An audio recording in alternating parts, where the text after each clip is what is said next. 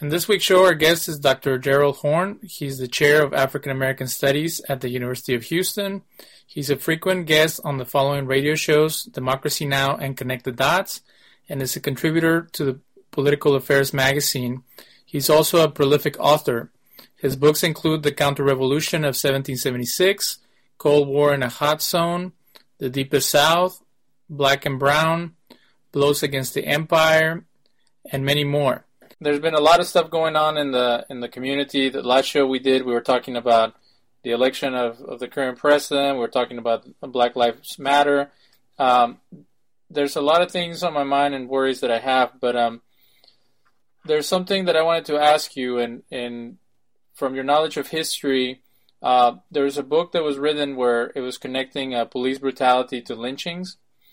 And when I was doing research for our interview, I came across um, this idea where um, some white folks would um, go to an African American community or run into an African American on the street and provoke them, like say things or do things to them to get them to um, to be upset, and then if the person uh, responds, then they would accuse them of attacking them or harm them in the process. Do you see any connection with that type of behavior? Um, the police doing that, or even the white supremacists trying to pick fights with some of the protesters and then turning it around and blaming it on them being violent? Well, certainly you see that with the police. Uh, there's a lot of anecdotal evidence pointing in that direction. The most recent episode of note involving the Seattle Seahawks professional football player Michael Bennett, who was at the fight in Las Vegas between Floyd Mayweather and Conor McGregor and he recounted an episode with the police where the police seemed to be egging him on so that they would have an excuse to do mayhem to him. And so, certainly, there's a lot of anecdotal evidence pointing in that direction. Certainly, with regard to lynching, we have a number of historical studies of lynching, and it's true that oftentimes there were attempts by the lynchers to provoke some sort of response from a black person to provide a further rationale for doing mayhem to that person.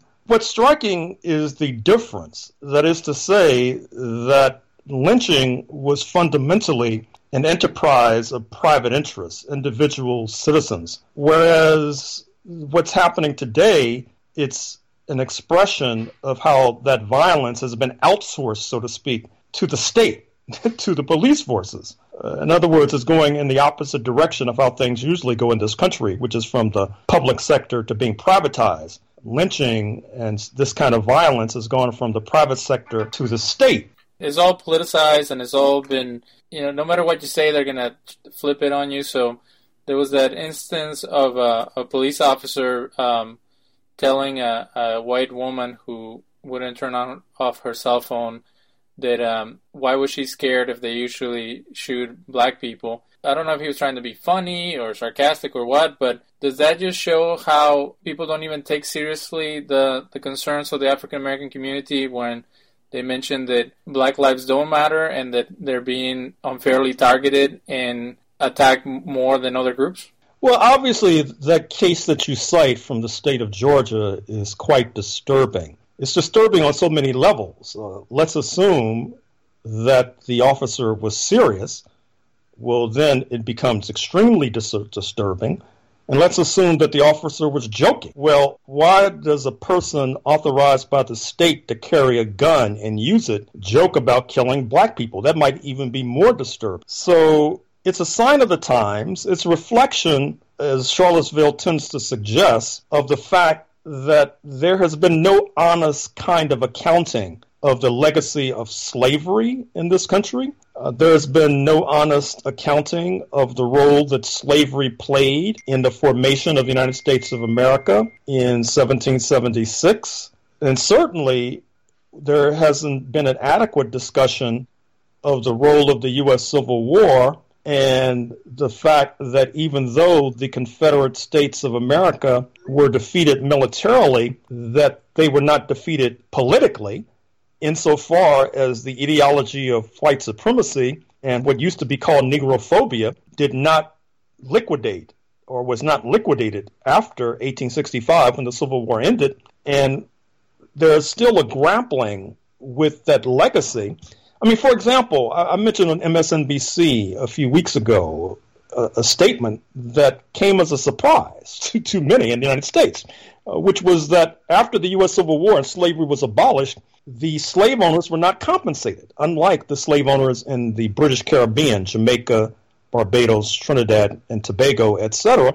And what that meant is that if you take someone's property without compensating them, then that is considered to be an outrage in this country. Oftentimes in my classes, when I illustrate this to, to a student, I'll take their smartphone or I'll take their laptop and ask them what their reaction is, certainly if I don't compensate them. And then it's made even worse in the sense that this property was human beings, uh, and therefore they were walking around neighborhoods in the eyes of the former slave owners, acting impudent and insolent and cheeky about the whole matter, which tended to turbocharge their fury and outrage. And the fact that that basic fundamental aspect, which is that folks don't tend to realize that slave owners were not compensated when their property was taken shows you how far we have to go. And let's not even talk about the fact that the enslaved were not compensated for their decades, if not centuries, of unpaid labor, uh, which clearly handicapped themselves and their descendants, and we're still grappling with that poisonous legacy today as well. What is your perspective on the, the removal of monuments? Because uh, today there was an interview with Kaye Whitehead uh, on NPR, and she was mentioning that there are some characters of, of the American history that have a complicated past. That at first they were slave owners, and then they they became uh, advocates for slaves, and then you have people like Davy Crockett that he fought against uh, the Mexicans, but then he was pro uh, Native Americans. So should it be a, a, blank taking away of all the monuments, or there should be a, a scenario like each case taken uh, separately? The United States has not dealt honestly with this history. There are hundreds of monuments to the Confederacy scattered across this country, not only in the South, but in areas that did not support the so called Confederate States of America as well. There are military bases named after leaders of the Confederate States of America. Now, traditionally, if you try to overthrow a government and you lose, you're not honored with a monument, which is precisely what happened between 1861 and 1865. And I think what that points to is the fact that the leaders of the Confederate States of America thought that they were walking the footsteps of George Washington and Thomas Jefferson when they sought to secede from the United States, like George Washington seceded from the British Empire over the question of slavery, which is what I argued in my book, The Counter Revolution of 1776. I think that we shouldn't just stop with the slave owners. Uh, there's been a controversy about Christopher Columbus and his role in the late 1490s in helping to ignite the slave trade by enslaving Native Americans. As a matter of fact, there's a new historiography developing discussing the fact that there was mass enslavement of, of Native Americans. Oftentimes, what would happen is that the Native Americans of Massachusetts, for example, would be enslaved and then deported in mass to a place like Jamaica and vice versa. Uh, you might know also that a number of statues of Christopher Columbus have been defaced of late and I don't see this movement any ending anytime soon. I really do think that we need an honest accounting, and that's that's basically what's missing. And that's why you've had this explosion since Charlottesville, because there's all this pent up anger and resentment. And in many ways, what happened in the United States was a kind of so called racial integration, not unlike, say, trying to integrate Capitol Hill, the U.S. Congress, where there is a deficit in women's restrooms, and yet you elect more women to Congress, but you don't add more women's restrooms. You just say women integrate into the status quo and stand in line to use the bathroom. Well, that's the kind of integration we've had in the United States of America. You basically told uh, people who are not defined as white to suck it up and accept this U.S. status quo that honors slave owners and honors slavery. And that was not an honest approach. And I think that many will be paying the price for that fundamentally dishonest approach for decades to come. What would you say to people who see it the other way around? That uh, integration was forced on states and people that weren't ready for it or willing to consider? I would say, thank goodness. thank goodness. I mean, look, let, us be clear. Uh, as I've stressed in my own writing, there were certainly mass uprisings against the idea of desegregation, be it in Little Rock, Arkansas in 1957, Oxford, Mississippi at the University of Mississippi in 1963, Boston, Massachusetts over busing in the 1970s, Yonkers, New York over housing desegregation in the 1980s and the 1990s. So, assuredly, there was mass so called white resentment against the idea of desegregation. But I think we need to unpack that. The lesson I draw from that is that the reason why that took place in the face of this stiff opposition was because of international pressure. And one of the reasons why you have not had as much desegregation or you've had a stiffening of opposition to desegregation in recent years is because of a slackening of international pressure. I mean, I think that just because the European minority in apartheid South Africa, many of them might have been opposed to Africans voting, I don't think that's a good reason for saying Africans can't vote. I mean, and so likewise, uh, just because you have mass white opposition to the idea of desegregation, to me, that's not an argument for opposing desegregation. That's an argument for education. It's an argument ultimately for th- thrusting it down their throats and letting them choke on it. They consider it as, as imposing on the majority population. And when you see these white supremacists walking down the street and, and saying they will not replace us, they even had people who weren't Caucasian on their side with this kind of uh, bravado of feeling um, dismissed or whatever. The, um, do you think that um, I know that it, the, they're reacting to the changing demographics, but uh, but uh, what do you do with, with people like that? Like um, they they they hide on their freedom of speech. How do you combat that type of mentality? Well, there are all sorts of approaches. I mean, there's education, of course, but ultimately, I think that it's probably a mistake to think that education alone will cause people to change their opinions. There are changing laws as well. That's what happened in the 1960s with the 1964 Civil Rights Act, the Voting Rights Act of 1965. But obviously, that didn't work very well because after 1964, you saw a mass defection of the population defined as white in the South, defecting from the Democratic Party, which was given the quote blame unquote for the Civil Rights Act. They defected in mass to the Republican Party, where they continued to reside in 2017. But as I said, I'm not sure if we should accede to the tyranny of the majority, the despotism of the majority. And I think that's really at the heart of the issue. Uh, that is to say, they're changing demographics. I mean, look at California, for example. Uh, California now does not have a so called white majority. And now California is the place where the Republican Party comes to die. I think that if you understand California, you'll understand this mass opposition to immigrants, particularly immigrants from Latin America, because it's difficult to maintain white supremacy if you don't have a so called white majority. That's why, as we speak, Donald J. Trump is facing a backlash from his base because supposedly he's moving to extend some kind of positive treatment to the so called dreamers. That is to say, the 800,000, mostly from Latin America, who were brought to this country as youth through no fault or decision of their own and have grown up as U.S. citizens but are now in a kind of immigration status limbo. The base is up in arms about this because one of the reasons Donald J. Trump got elected was precisely because of his opposition to immigration from Latin America. It's interesting about the immigration debate in the United States of America. If, if you dig deep in the U.S. press, you may be able to find stories about thousands of immigrants from Ireland and Poland in Chicago and in the U.S. Northeast were not documented. But that doesn't seem to cause as much outrage and fury as people from south of the border. And the fact that that kind of juxtaposition is not a staple of the U.S. press bespeaks why we're having so much so much angst and anxiety about the question of immigration. But is it a normal reaction to any group of people to have a fear of the other?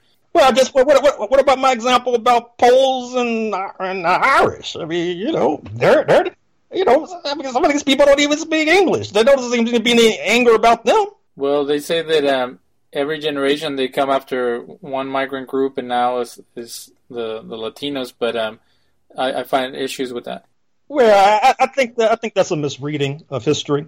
I mean, it is true that in the 1850s there was a mass anti-Irish Catholic party, the Know Nothing Party, KNOW. It is true that the second iteration of the Ku Klux Klan, about 100 years ago, was not only anti-black but anti-Catholic and anti-Jewish. But I think it's a misreading of history to downplay the fact that there is a specific racial antagonism against people from Latin America, in particular, Mexico more specifically, on a racist basis. Just as, once again, if you juxtapose the point that there doesn't seem to be much as much outrage and fury about undocumented migrants from Eastern and Western Europe. Do you think that um, I've talked about this on the show that the different approaches to change people's hearts and minds. You know, there's the pacifist approach, and then there's the self-defense approach that Martin Luther King and Malcolm X would debate about. Do you think that what happened in Charlottesville brought to the forefront both approaches because you had majority of pacifists protesting the white supremacists, alt right, and the KKK, and then you had a, small group of of anarchists who were willing to confront them. No matter which approach they took, they ended up coming out as as victors, as being victimized by the the supremacists. Do you think that um that that might be able to change the mind, the hearts and minds of a lot of people, just like with MLK, like people seeing it in the news, people being attacked, people will actually wake up and, and do something about it? Well, it's interesting. I guess you're referring to Antifa, which has been battered and attacked again by the U.S. president, calling them, quote, bad dudes, unquote, referring to their activism in Charlottesville in August 2017.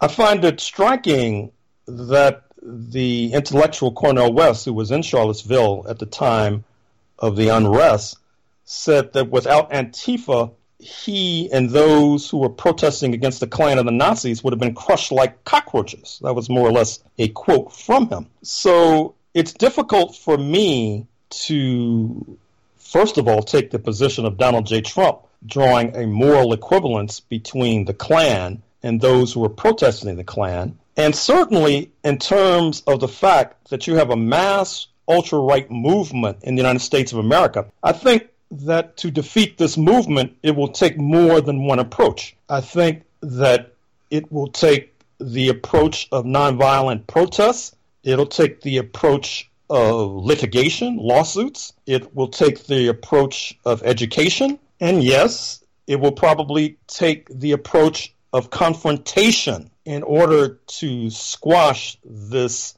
looming specter of fascism what happened between the, the 1960s and now that there was room for, for this type of uh, rhetoric and uh, movement to rise?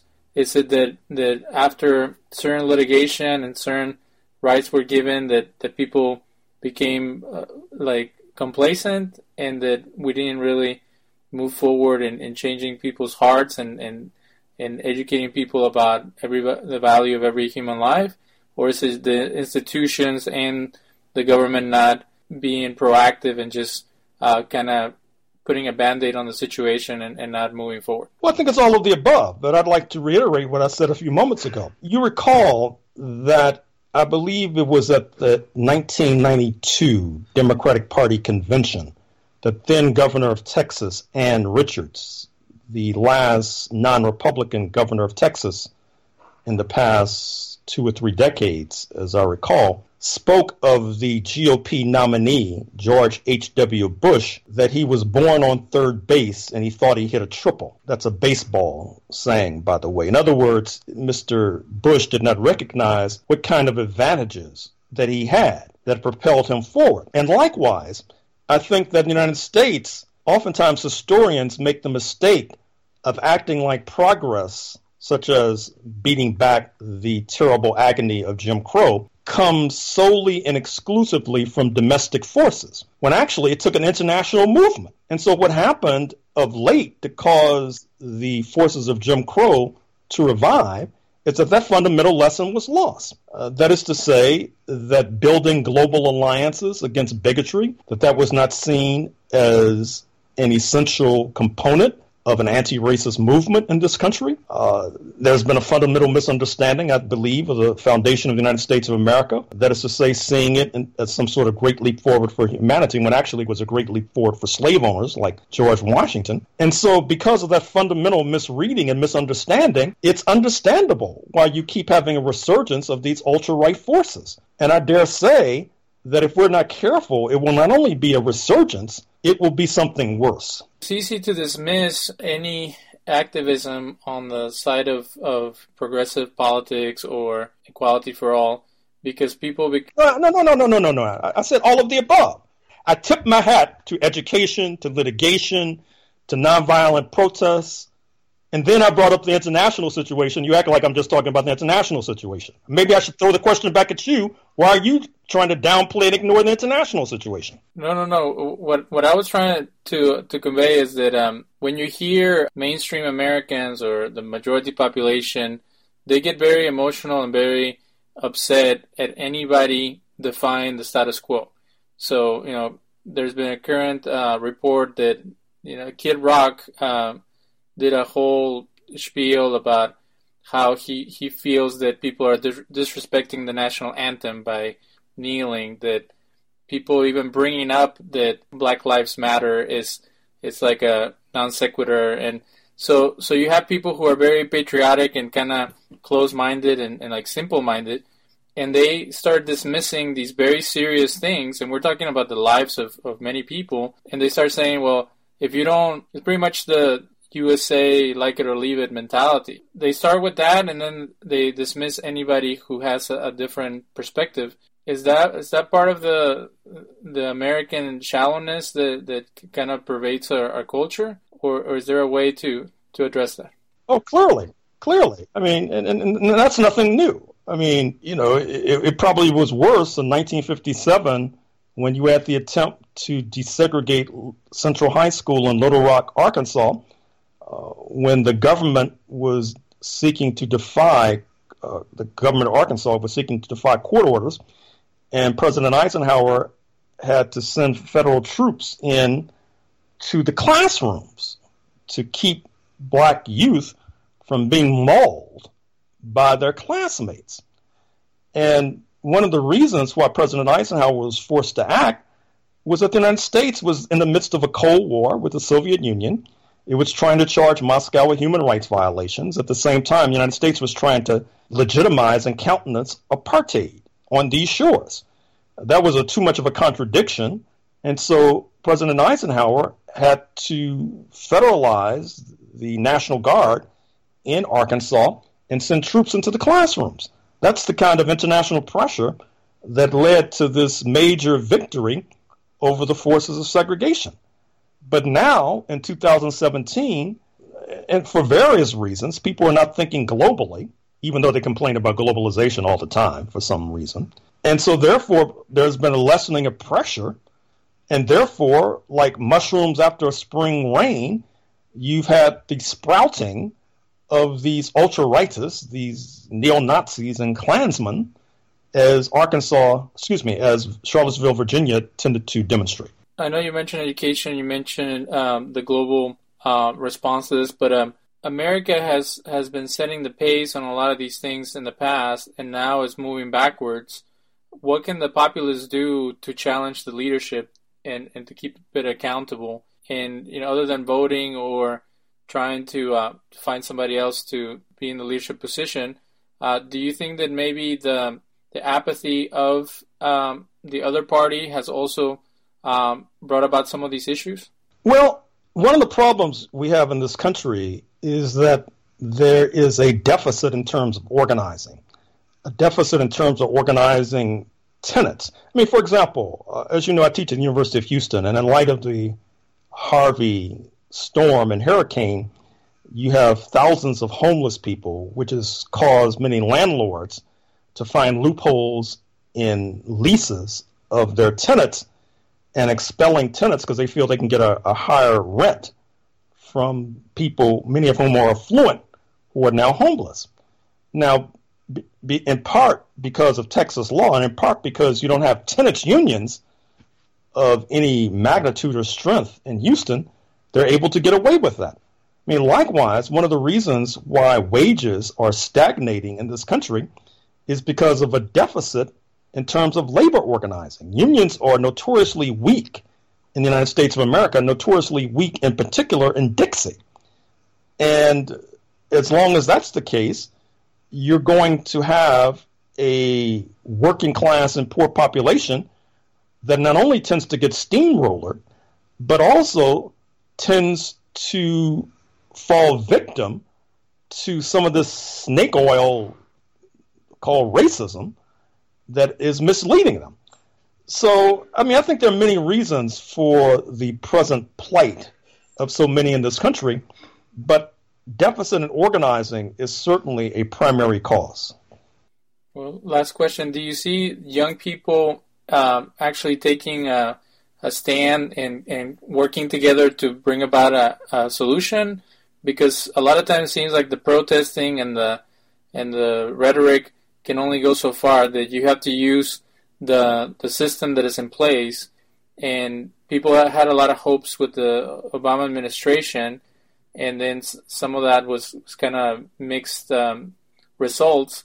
Do you think that that there's not that appeal to, to get people mobilized from the Democratic Party to actually bring about change? That people were very um, kind of disgusted with the, the, political system, and that's why um, the other side came out and voted more than than the, the progressives. Well, yeah, I mean, I think there. Uh, I mean, certainly, I think we need more youth activism. Certainly, there was disappointment with the Obama administration in many circles, but I think that Hillary Rodham Clinton, in her new book, What Happened, has a point when she points to resentment and anxieties in the population that's defined as white as a reason why you've had the election of Mr. Donald J. Trump, who gives aid and comfort to neo Nazis and Klansmen,